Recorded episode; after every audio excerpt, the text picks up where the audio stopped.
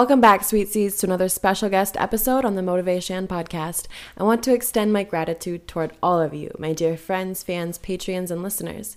You are so cared for and so deeply appreciated. If you like this podcast, please download, subscribe, and share. You can visit motivation.com for more links and to donate to the expansion of this podcast, as 10% of your donation goes to help animals in need. Before we get started, I want to further the extension of my gratitude to our sponsor The quick message. Stay tuned.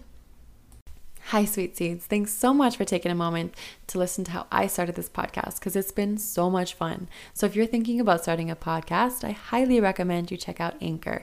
It's free. Anchor will distribute your podcast for you so it can be heard on Spotify, Apple Podcasts, and so many more. And you can make money from your podcast with no minimum listenership. This means all your friends get to support you. Anchor really is everything you need to make a podcast all in one place. So if you're ready, download the free Anchor app or go to anchor.fm to get started today.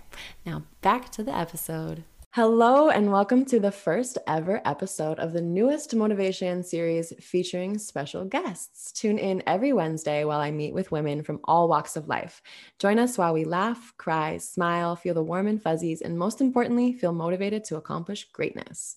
This series is for all women mothers, daughters, sisters, friends, grandmas, everyone. In the ever changing world we live in, it is important to remember we are not all that different.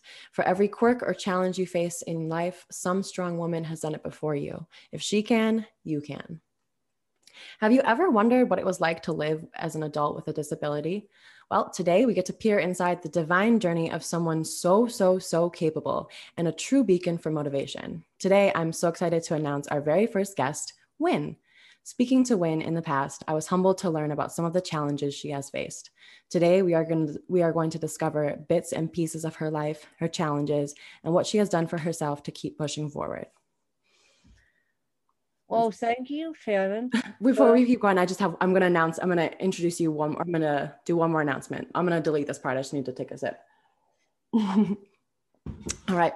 Before we jump on in with Win, I want to thank each and every one of you for tuning in, sharing, and giving back. If you know someone who would benefit from a sacred space of vulnerability and empowerment like this, visit motivation.com and share, share with whomever. If you'd like to donate to the expansion of this podcast, knowing that 10% of your donation goes to help animals in need, click the Be a Sweet Seed button in the upper right corner. All right, without further ado, let's dive in. Hi, Win. I am Thank so you. thankful for you showing yeah. up today.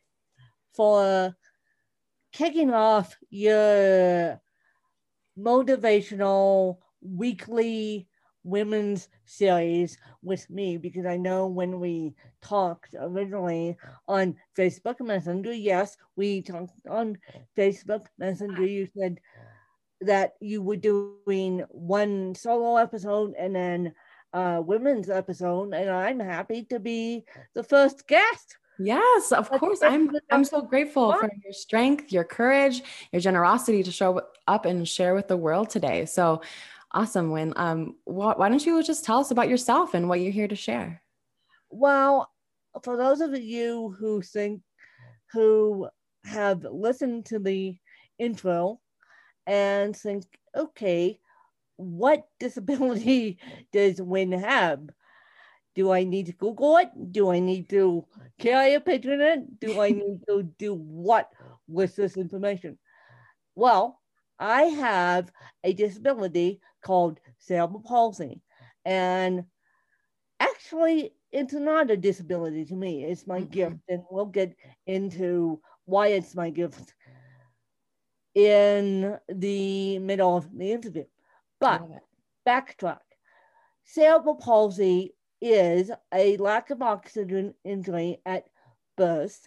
Mm. And so I was given this gift 33 years ago on June 22nd, 1987, wow. whereupon I was medevaced out to the eighth ranked children's hospital in the country in Denver, Colorado, whereupon I was diagnosed with cerebral palsy and I was also diagnosed with a brain bleed. My mm. brain decided to hemorrhage the day after I was wow. diagnosed with cerebral palsy. Scary. So, yeah. that's my story, and I'm sticking to it. But fast forward, I am now a journalist.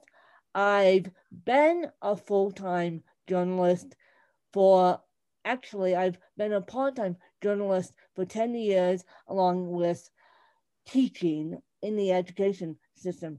Now, due to COVID, mm. I lost my job.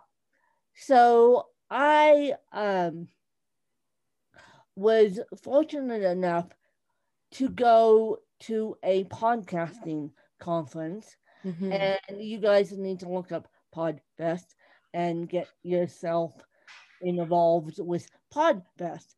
Well, I have heard of Podfest, yeah. Well, on the way home from Podfest, I started crying on the plane back from Orlando to Chicago and in the middle of Chicago to here, here being Aspen, Colorado.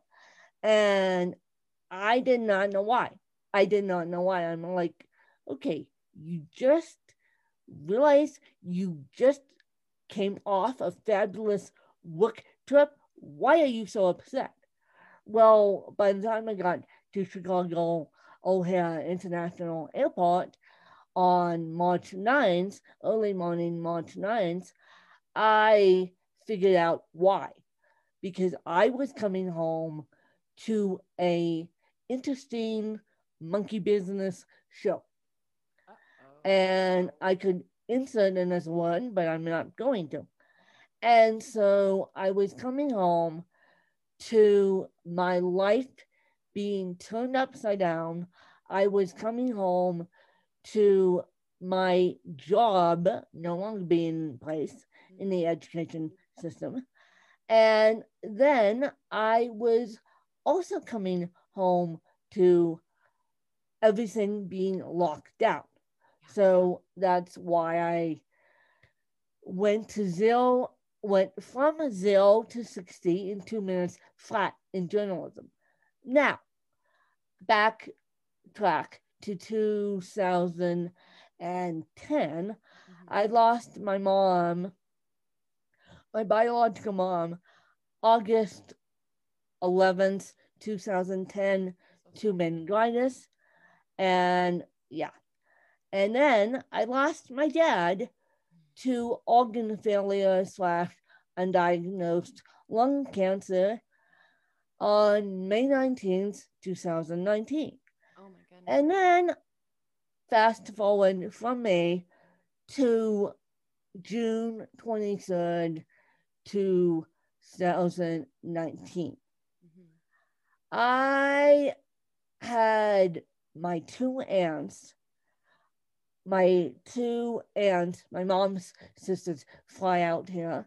Me thinking, oh, this would be a great birthday dinner. They're going to sit down with my stepmom and stepsister and aide and say, how could we help you with Win?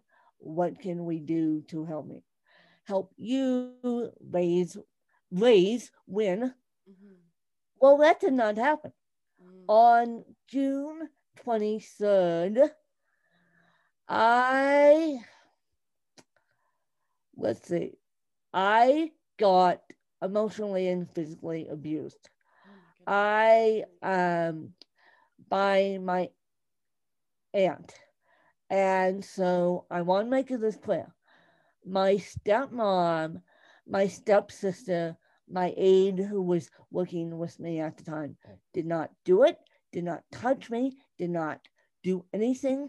They were just witnesses to this horrible thing. And what happened was my abuser came over to my house. And this is before COVID, you guys. So before social distancing, before um, before this monkey business. So she came over to my house because we were interviewing a temporary aide. And so um, I was getting ready to have a temporary aide. And so, because my aide who was working with me full time was going out of town. And so, what happened was my aunt handed my stepmom a bag of food and didn't even say anything. And then all monkey business broke loose, which meant, and then my two aunts said, Well, come on Win it's time to go downstairs to get ready to go out to dinner. Mm-hmm. Well, unbeknownst to me, they closed the door behind me and started asking me all these questions. And then it just went from asking me questions to sticking a cam- sticking a physical cell phone camera up in an area that it shouldn't be stuck up in called my vagina. And I reported that. I reported that a week later. And then I got called into adult protective services along with my aide, along with my stepmom, along with my stepsister. Mm-hmm. Wow. Wow. I'm sure the listeners alongside me are, our hearts go out to you for going through all that. That's quite a heavy load um, for you to be sitting here and smiling with me is is a miracle. Um, yeah, that really shows your resilience and your strength for sure, um, and your bravery for reporting so those in, those incidents. I know a lot of people, especially when it comes to family, it can be very difficult to report incidents like that. But thank you for for sharing and for standing up for yourself like that. That's amazing. Um, wow. So uh, I want to backtrack a little bit. I would love to know um, a little bit about what it was like for you as a child growing up with cerebral palsy. What was your experience like?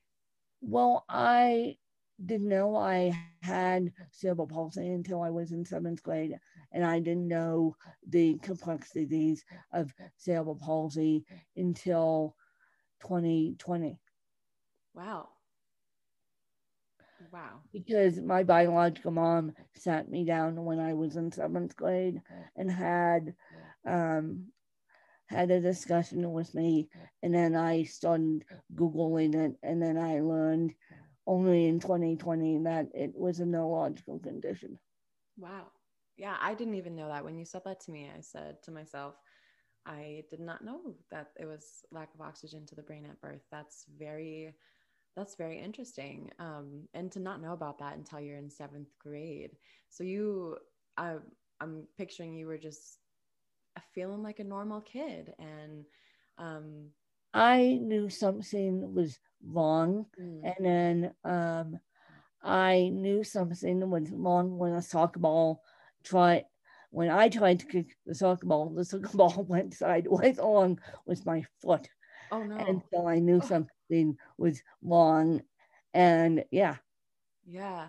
How did that feel? Um, I know I played soccer too, and I was not the fastest runner.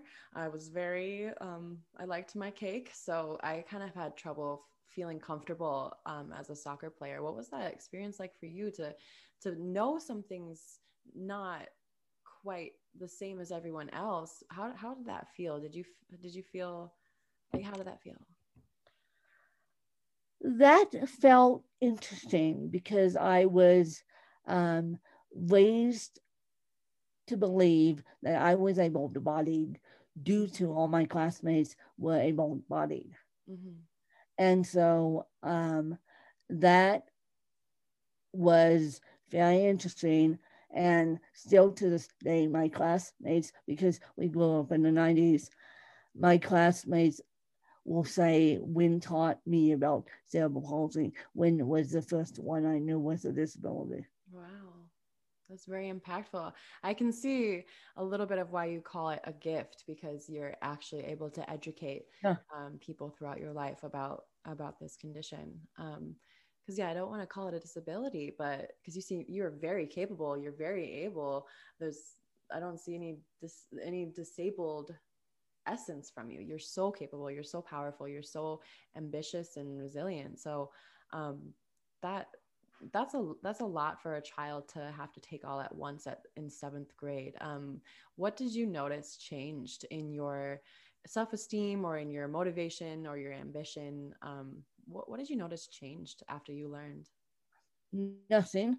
It just lit a fire underneath me to educate people about cerebral palsy. Wow. My motivation and my ambition and me getting depressed happened after I got abused because I, in the process of losing my mom, I got called lazy by my abusers. Thank you very much. Lazy. And she also used another term, which I won't use on this podcast, and so I got called lazy by my aunt. And mm-hmm. so I was starting to get emotionally abused 10 years ago, got away from it. And then the straw that broke the camel's back was on June 23rd. Wow.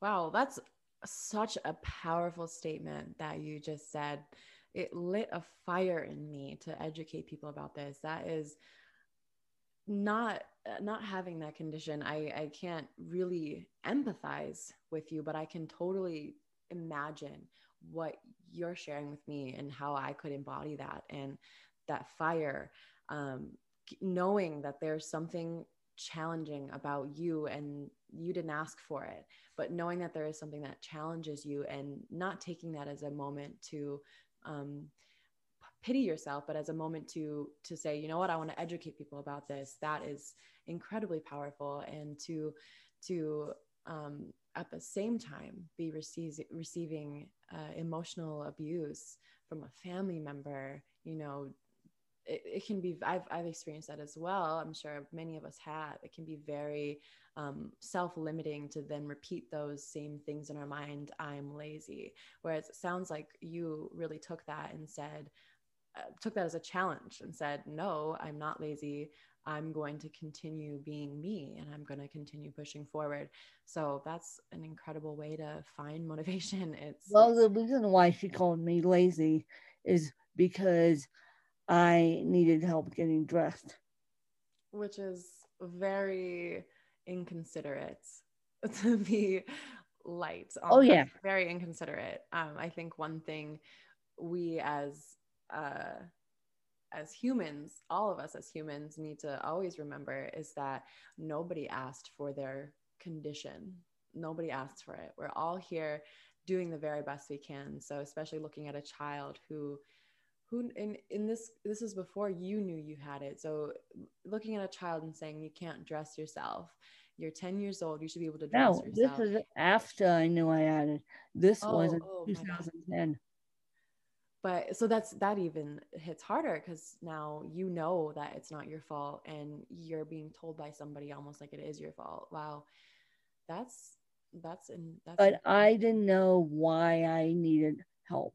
I didn't know that it was a neurological condition. I knew it was cerebral palsy, but I didn't know the complexities of cerebral palsy until 2020, until after my father died. Well, guess 2020 brought some blessing. I, yeah, you think? only one. you think? And I, um, the reason why I asked that is because I wanted to know, well, why did they emotionally abuse me? Why did they stick me in a tower against my will? Mm-hmm. And I was always told that cerebral palsy was a um, bone and joint condition. I put the bravery stick up and asked a PT and a PT student.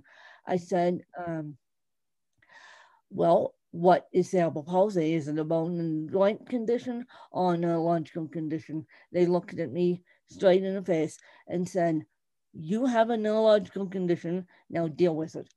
And basically, I finished my physical therapy session, almost cried, and then went home and called uh, one of my witnesses who witnessed me getting abused, who happens to be a good friend of mine. And I said, Look, this is what just went on. Do you know anything about this? And she goes, Yes, I Googled it.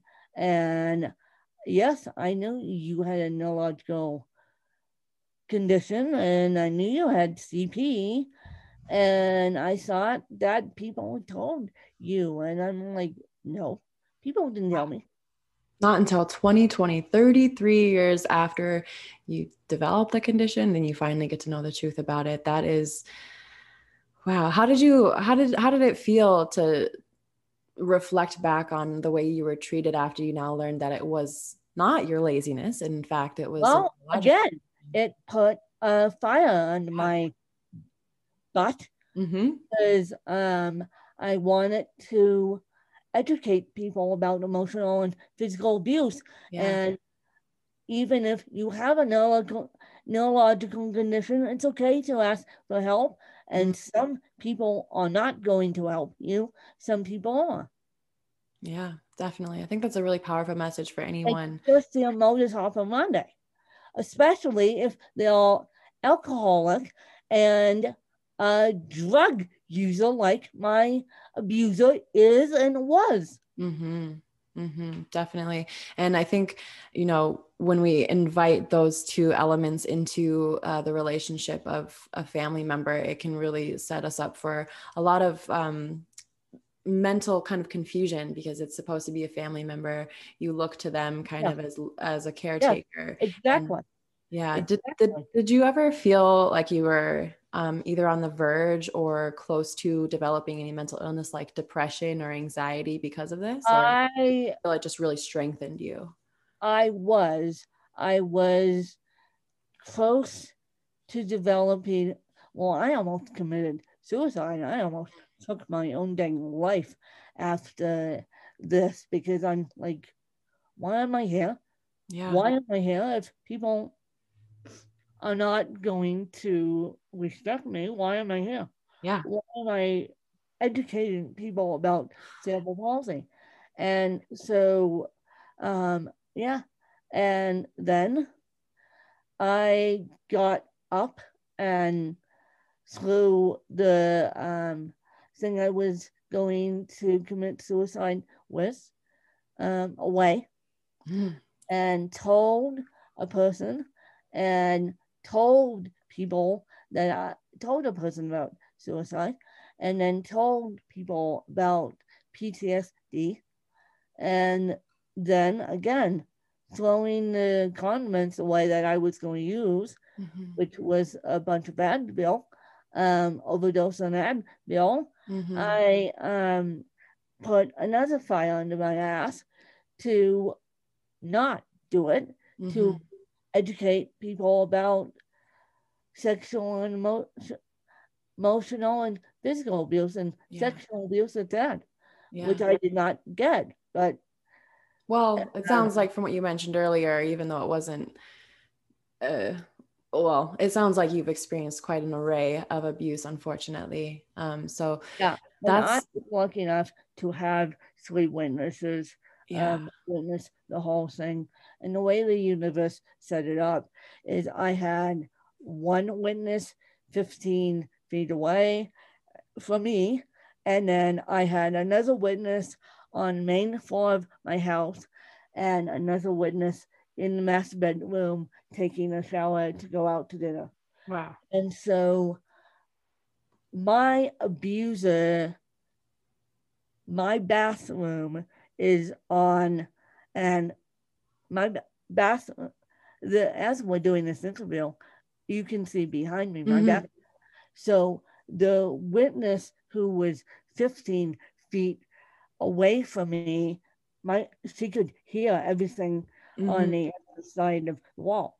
And so, but what happened, and I learned this in general, the what happened is if I said to my if abusee says to abuser, I need to go to the bathroom, they won't let the abusee go mm.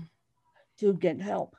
So even if I had said I need to go to the bathroom, I would have landed up winning my pants because I was trying to um, get help. I don't remember the emotional abuse. I I don't I remember the emotional abuse. I don't remember getting stuck in the shower against my will. Oof. I remember getting a camera stuck where it's not supposed to get stuck. Mm-hmm. And I remember um, my abuser accusing the aide of stuff that she did that the abuser said she did not do, like get me dressed because mm-hmm. I smelled. And yeah. Wow. That's a, a, lot for you to have to take on emotionally all by yourself. Um, well, not all by yourself, since you had a caretaker or a couple of caretakers and some family around oh, you as well. Um, did you I ever had, find a support system outside of just your caretakers?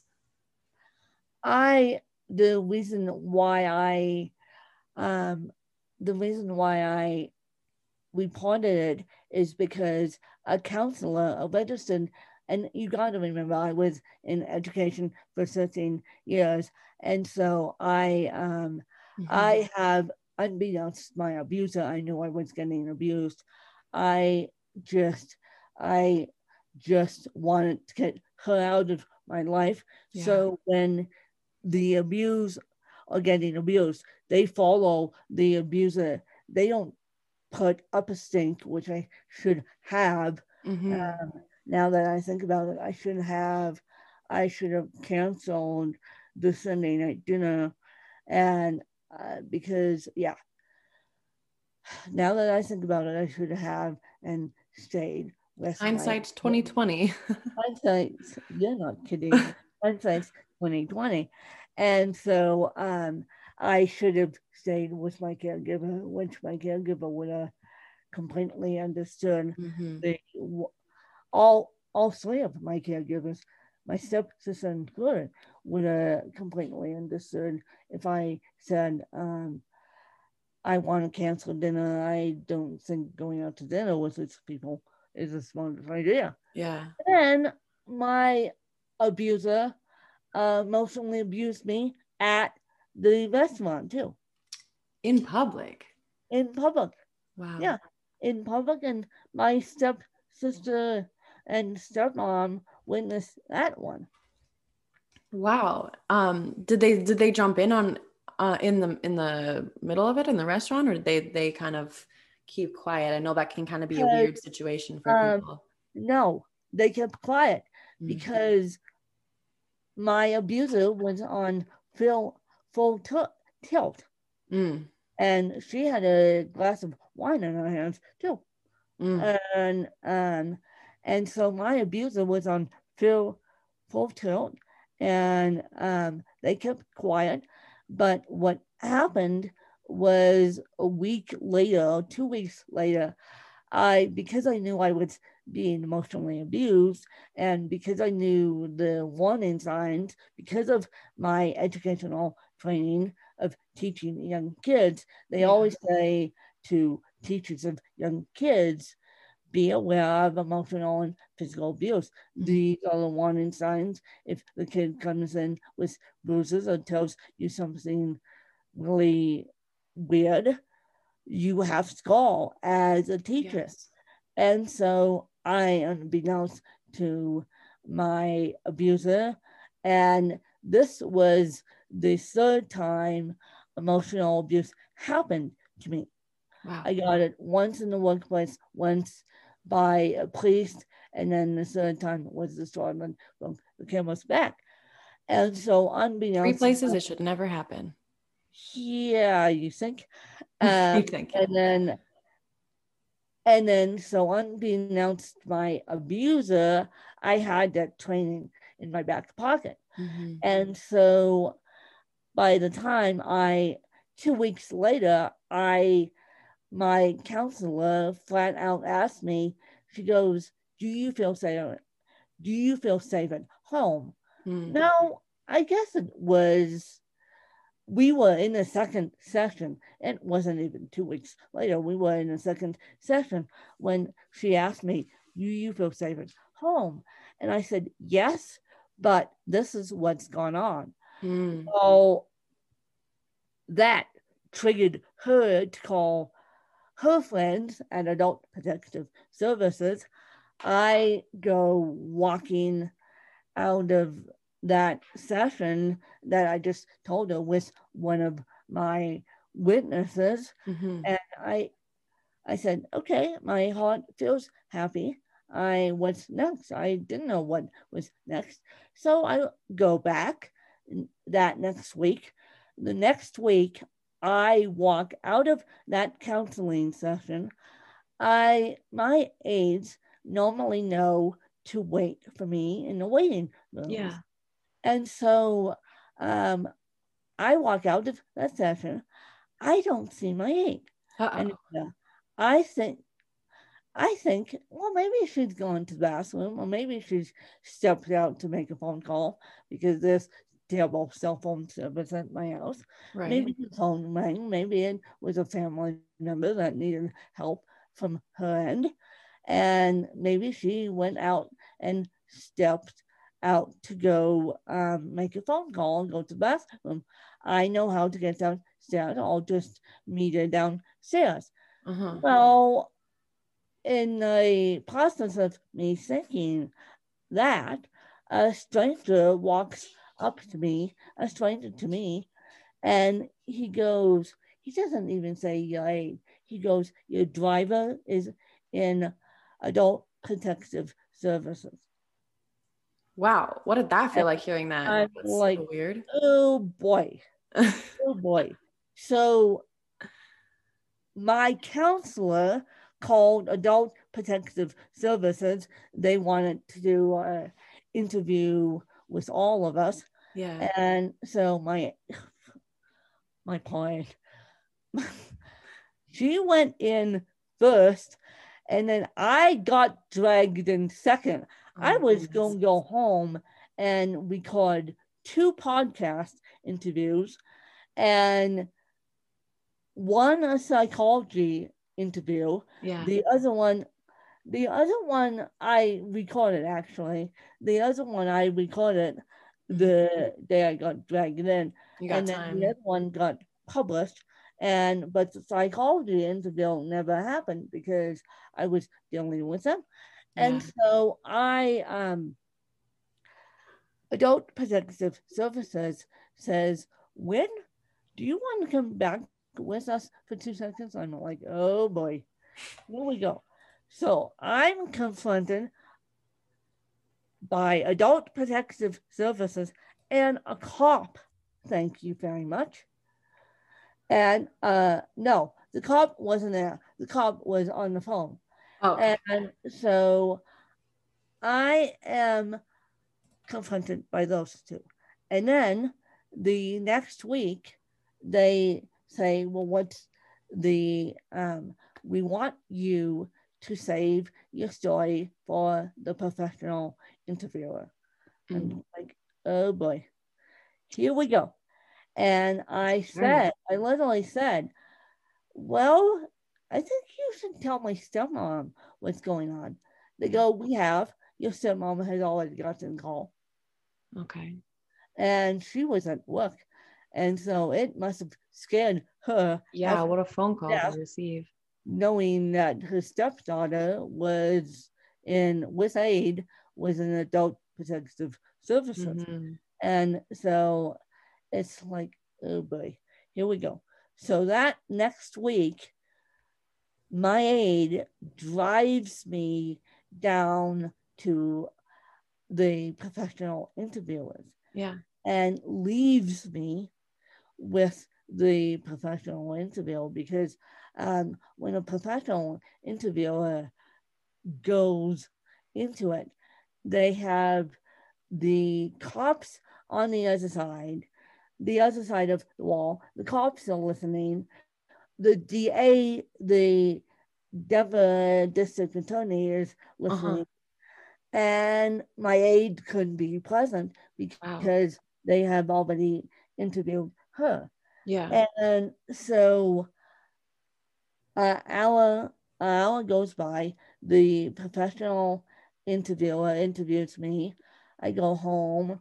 I say to my aide, I need to take a nap, which landed up happening because I was so emotionally exhausted and freaked right. out that I needed to go lie down. Yeah. And so um, that landed up happening.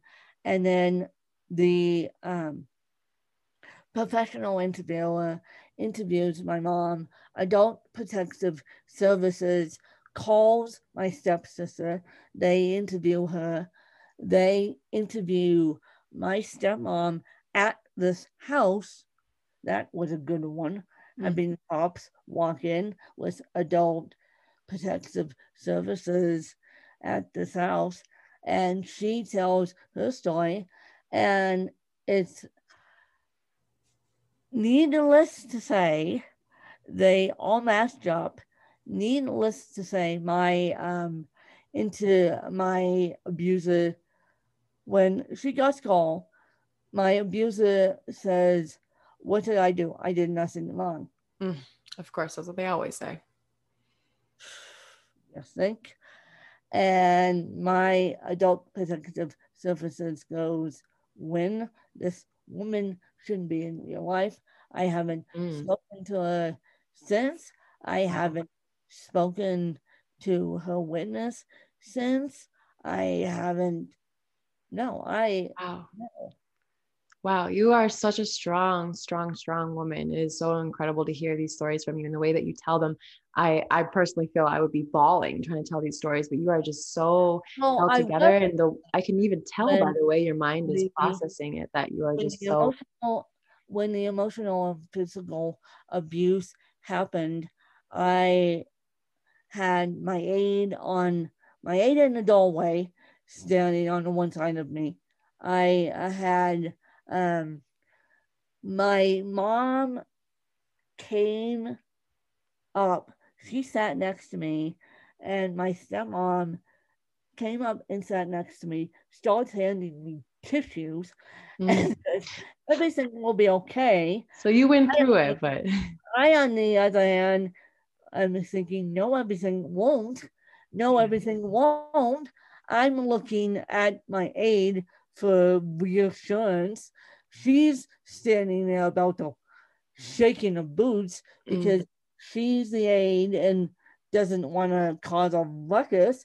And yet she my stepsister, my stepmom, my aide got all got the wrath of God from my abuser. And it's like, mm. oh my goodness. And so my abuser, and that's what most abusers do after they're done, they go on they'll tilt to the other witnesses. Yeah. Mm-hmm. They will. Definitely. That's sounds like you had to really always be just very strong. Sounds like you really developed that part as part of your personality. Um, I would like to kind of take a different direction um, and uh, for it might be this might be redundant but i just really want to know like other than other than this really just living your life other than your abuse um, what has been the biggest challenge you've faced in your life and how did you overcome it? Because it sounds like growing how you've grown up you've been facing a lot of challenges. And abuse of course i think can top out any challenge but other than that what has been your biggest challenge and how have you overcome it? Because I, I, I think you're a very strong woman the biggest challenge was accepting the fact that I only have my stepmom, my stepsister, my stepmom's family, and my aides. Mm. The biggest challenge is that I only have those people in my life. My wow. mom's family doesn't want anything to do with me. Wow. And the reason why they disguised both birthday dinner as a welfare check is because they were trying to take everything away from me. Wow. And you got to remember, my dad died on May 19th, yeah, to 2019. and their sister died on August 11th, 2010. So they were upside down. They didn't they didn't trust my aid. They well, they still don't. They um they didn't trust my aides. They um d- they finally are coming around to trust my stepmom. They are barely trusting my stepsister, but for a while there, it was me against them, mm-hmm. and they wanted mm-hmm. to take everything away from me, move me out of my home, and send me to a home meant for kids with Down syndrome. And yeah, that's yeah, not helpful. That's not helpful at all. And so, and my abuser at the beginning asked me after she closed the door on me, which is a red flag because I typically keep my bedroom door open. I people ask me, "Do you want your bedroom door closed? Do you want it open?" Yes, no, maybe so. That's the answer I give, and so it's a yes, no it's a real red flag when a person goes close the door and don't even ask you, do you want this open or do you want this closed? Yeah, yeah. I've, I've, I've had that happen to me many times. My mother never asked me. So, but yeah, I definitely, I feel that. It sounds like finding your own inner strength when you feel isolated and opposing your own family um, that can be that's that can be a very good source of finding that inner strength is just being forced into it really is just being shown the reality that the people you thought were going to be there for you just aren't willing to be and and learning how to be okay with that that does sound very very difficult. Um wow. So this has been this has been a really great conversation. Um thank you so much for sharing from your heart. I I don't, I'm not quite done yet. I still, I just want to take a little break. Um, I know our listeners have gained some valuable insight in what it's like to be you and to be motivated, even when it seems impossible. Even when, for me, I don't think I could have found that fire, put that fire under my butt like you did, because I'm not you. So, in switching directions for just a moment, um, I would like to bring a little bit of laugh, light and laughter into our conversation, even though you are such a bright being, um, anyways. Uh, this is a segment I like to call the laugh bath. So, the purpose is to clean our emotional bodies with a good dose of laughter. We're going to play a quick game today of two truths and a lie. So, for anyone who's listening who's not familiar with this game, each of us will come up with our personal two truths about ourselves, um, which can be anything, and something that is not true. So, three things two truths and one lie. Um, and it doesn't have to be in any order. You want to kind of make it so the other person has, has to think about it or guess um, what the lie is. So don't make it too obvious. Um, you can say the truths and lies in any order, and I'll go first to, demonstrate. And when I'm done, when um, I want you to guess which one is the lie, and then we'll switch. So um, for me, let's see. Um, so I, I have, I used to eat ants when I was little with my brother. Um, or and I have eaten jellyfish. I think I'm going to do all eating for some reason. I've eaten jellyfish and I I convinced my friend to eat a worm, an earthworm when we were young. so when now you get to guess which one do you think is the truth or which one do you think is the lie? I'm going to say you've eaten jellyfish is why. You're so right. How did you know? because I know that they stink. And so I and kids do eat mysterious things. Yeah. I um know from educating kids that they like worms and they like to eat ants. and they will do um do what they um they'll kids, eat what they want. Kids, they eat what they want, but yeah. Good job. I, I was hope. I mean, I guess I didn't think that through. I guess um, a lot of people haven't don't know that you can actually eat jellyfish. Um, my dad and my brother actually ate jellyfish in Chicago. Um, apparently, it was cold, it was slimy, it was gross. So I don't think I'll, I'll, ever try eating jellyfish. But I did try ants. Have not tried a worm. I think ants are safe. They're so small for kids, anyways. I'm not encouraging any adults to go out there and no, eat no, no, don't do that. yeah, please don't.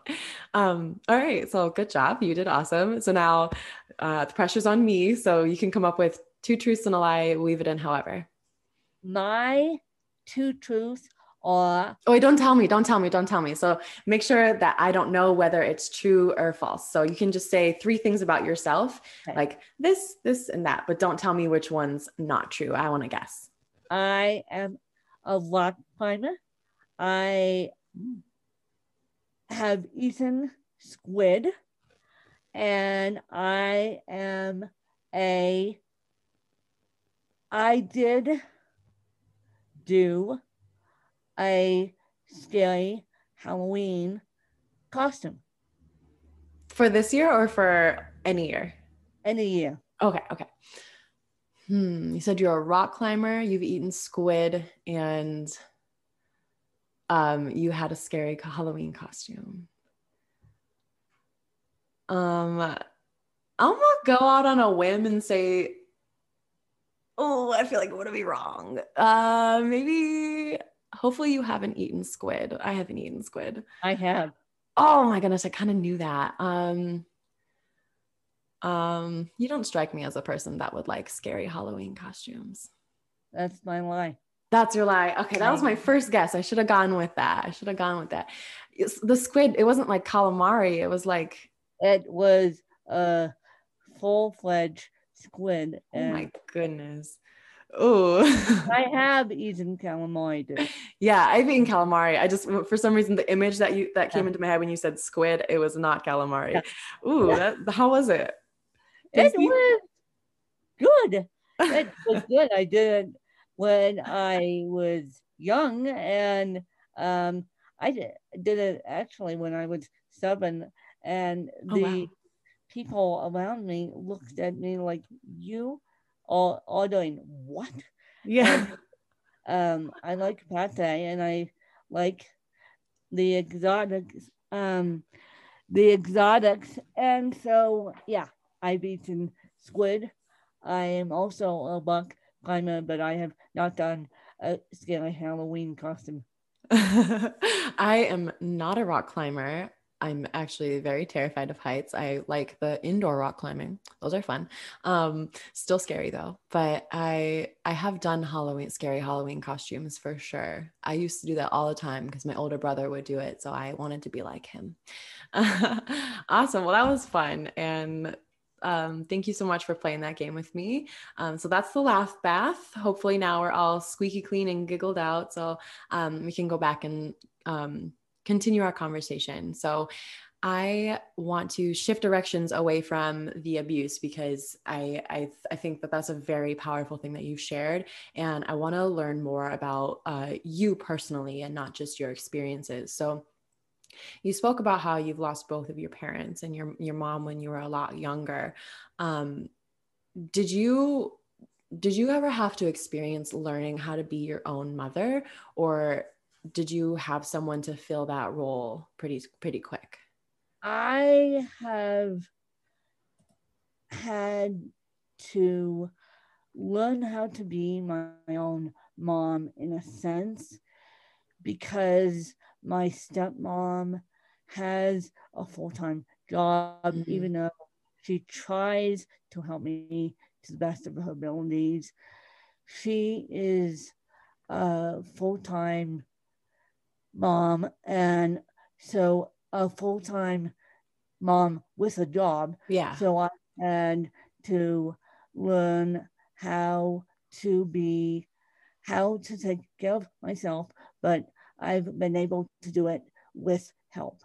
Wow. That's that's really that's a very positive piece of your life to know that your stepmom has has been there for you because to yeah. lose both parents and then to have a stepmother come in and actually be willing and yeah. happy to to um, fill both of those roles will really Yeah, is, is and such a the unique thing is um my my stepmom had the opportunity many times actually to meet my biological mom wow oh that's nice and so when she met me when she met me the um first time she met me she um said when you I was with my dad. Tim, I give you my condolences. I understand what you're going through. I had a similar experience. Mm. When you may not know who I am, but I know who you are. Mhm. And then that night, um, she, it's so funny because that night we were um, we were meeting in a restaurant by chance. By the way, this wasn't set up. oh wow And my dad lost his nerve, and he goes, "My friends are looking for girlfriends," and her girlfriend, the girlfriend that she was with, um, who we still know, um, says, "Well, Mallory's looking for a boyfriend," Oh. and Mallory looks at her girlfriend, goes, and goes, "Excuse me." excuse me what and so and the girlfriend proudly announces it to the best one.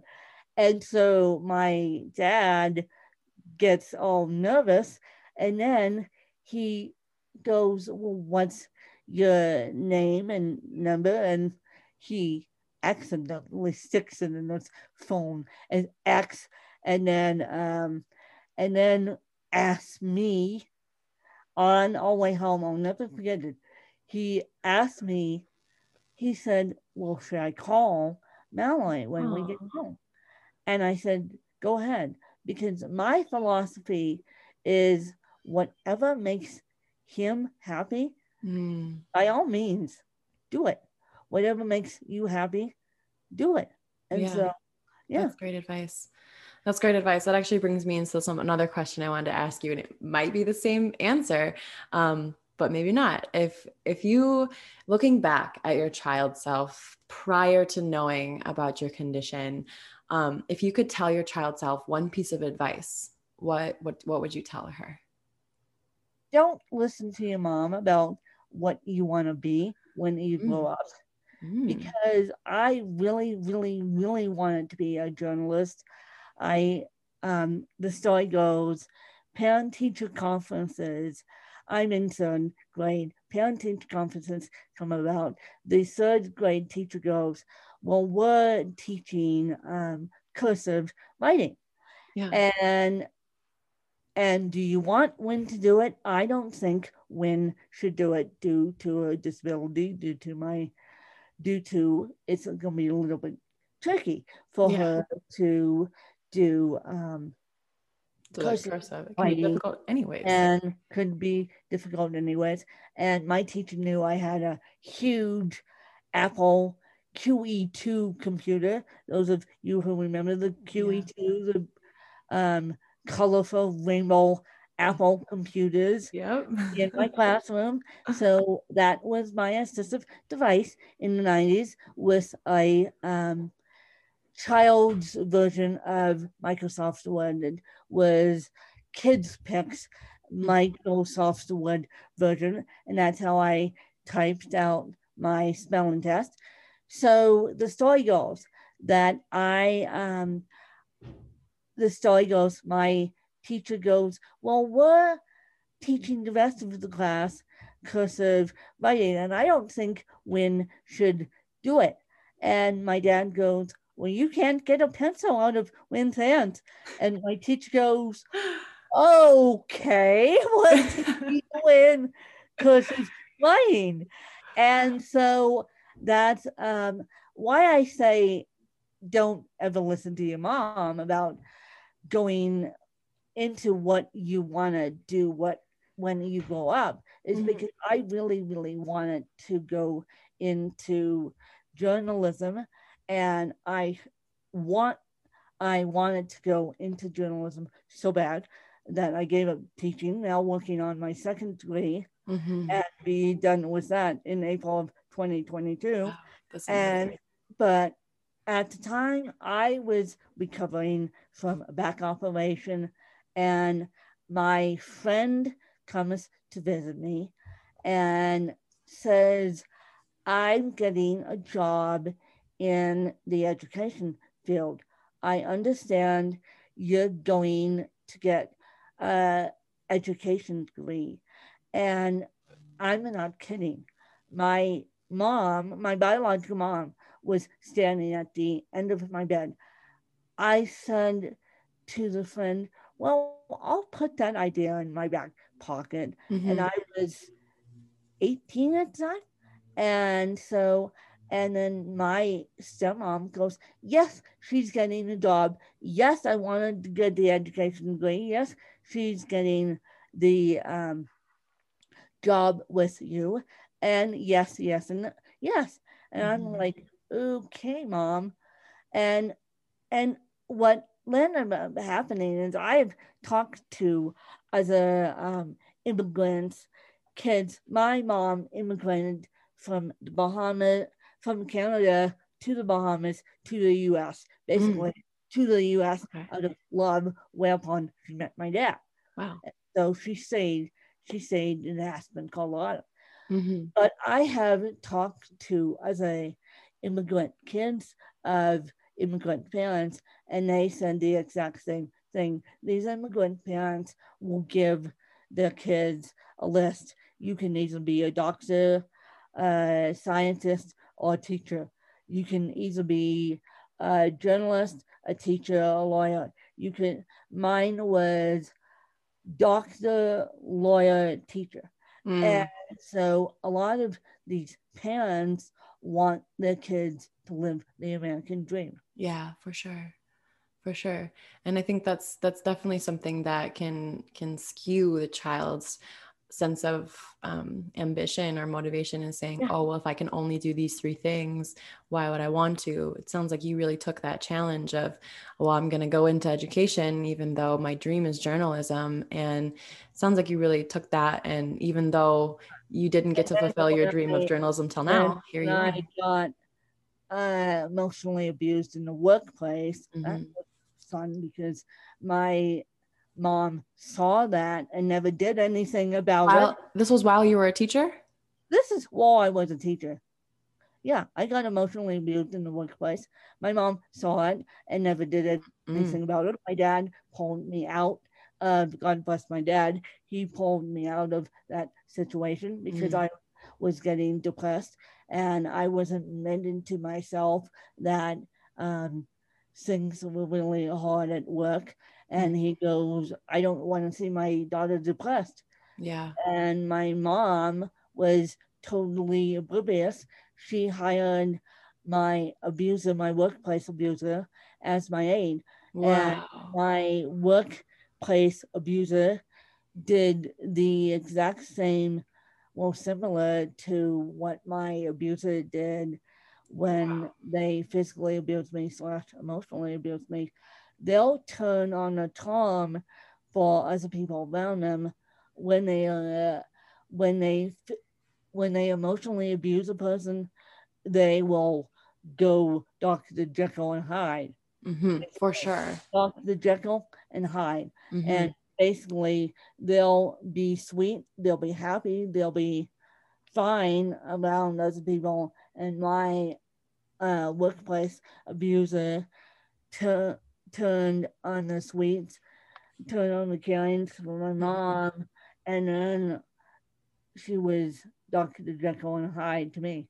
Wow, that is intense. And that's definitely something I feel um, many of the listeners and myself included have experienced is that that abuse can, the person will look like an angel to everybody else, but to you, they'll act like your worst enemy. Um, that's very intense. Uh, I love that you talked about what you wanted to be when you were young, because I was like, that's a very strong point of motivation for a lot of people is to fulfill their childhood dreams. Um, hearing you talk about how your your your immigrant mother wanted you to be a doctor or a lawyer or a teacher and you took one of those routes it's very very much so shows to me that yes you you had this ambition to be the journalist but you also you understood the practical sense of what your mother was hopefully trying to and help I, you out with. I have lost my job twice twice. Being a teacher? being a teacher. Hmm, wasn't meant and to be. Well i have once in 2009, 2008, 2009, when the first economic crash happened. Yeah. That was loss number one. And then I lost my mom mm-hmm. a year after that. Uh, and then I lost my teaching job due to COVID. And yep. I have not looked back since. If I need to go get a W 2 job, I will, mm-hmm. but it's going to be in creative field and it's I'm going to make it very strong to my W two job that I want to be useful because mm-hmm. it's a huge difference when people say, "Oh, we're hiring a person with a disability."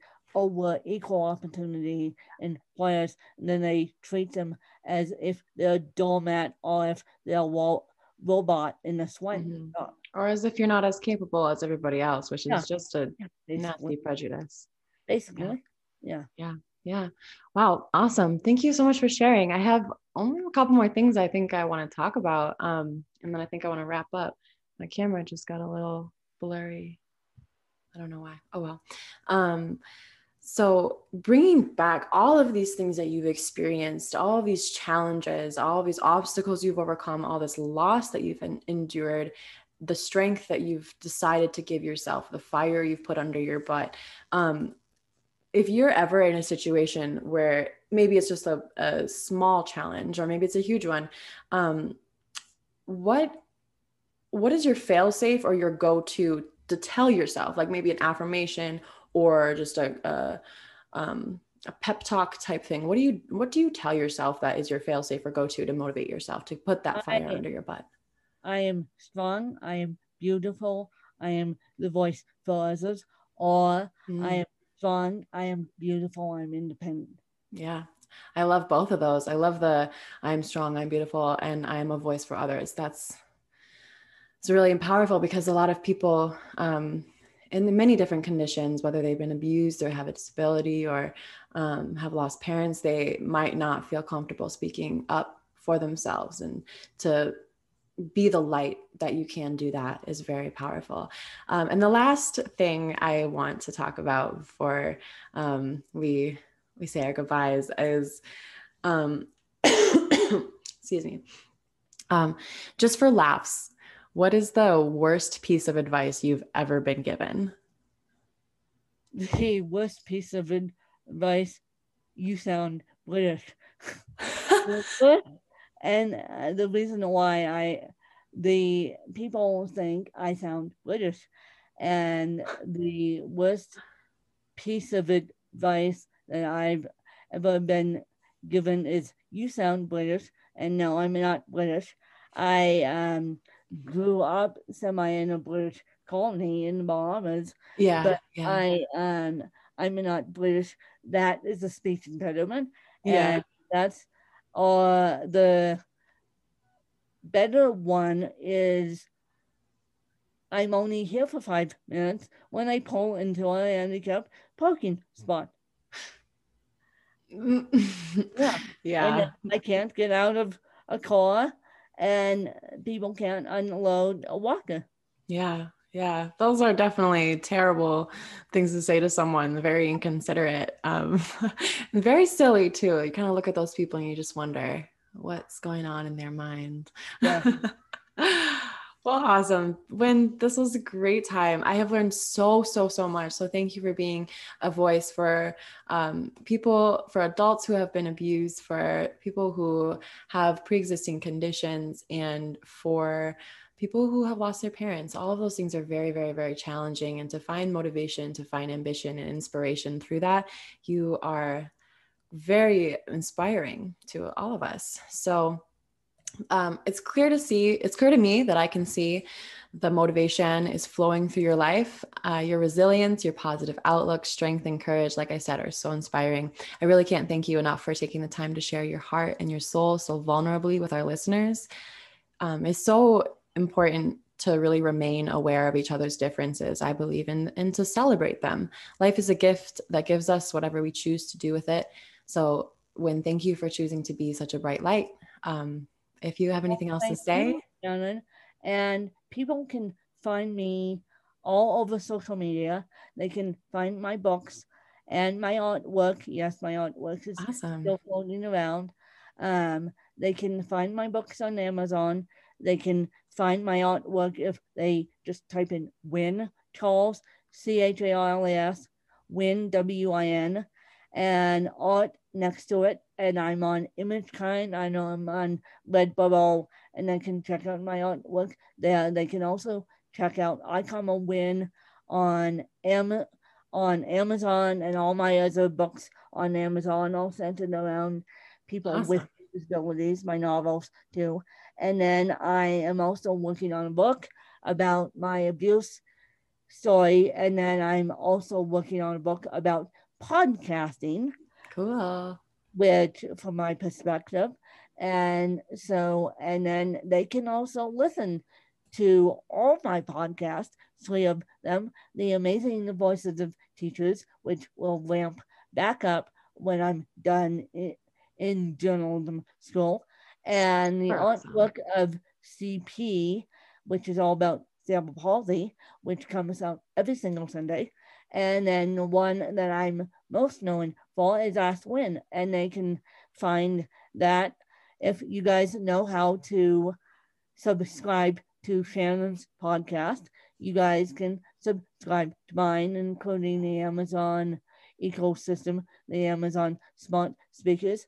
Oh, and please, please, please, please, please leave a review for Shannon's podcast in Apple Podcast.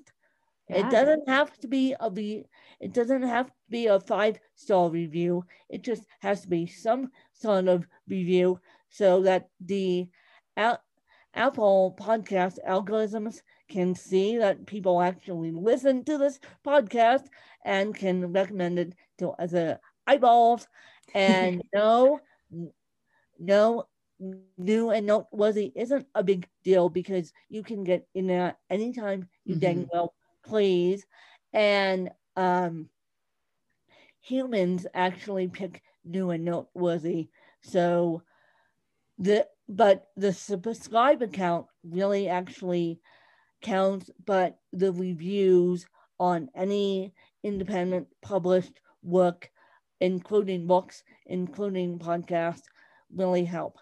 Awesome. Thank you for that little bit of podcast information. Got a little sneak peek there. And thank you so much for letting us know about all of your amazing creations. You have so much out there. I am going to be sharing some links in the summary of this podcast. So if you'd like to check all of that out, please look to the summary. And that's all for today. So if you've enjoyed this episode, don't forget to like, share, subscribe, download, and tune back in on Monday for motivation solo sessions and Wednesday for motivation special guests. And definitely check out three uh, the three podcasts Win mentioned, Ask Win, and the I can't remember the names of them, but they'll be in the summary. And yes, so thank you so much again. Um, I want to let all my listeners know start with start with sweetness, sing with strength, and strive for success. Stay rooted, sweet seeds. Until next time.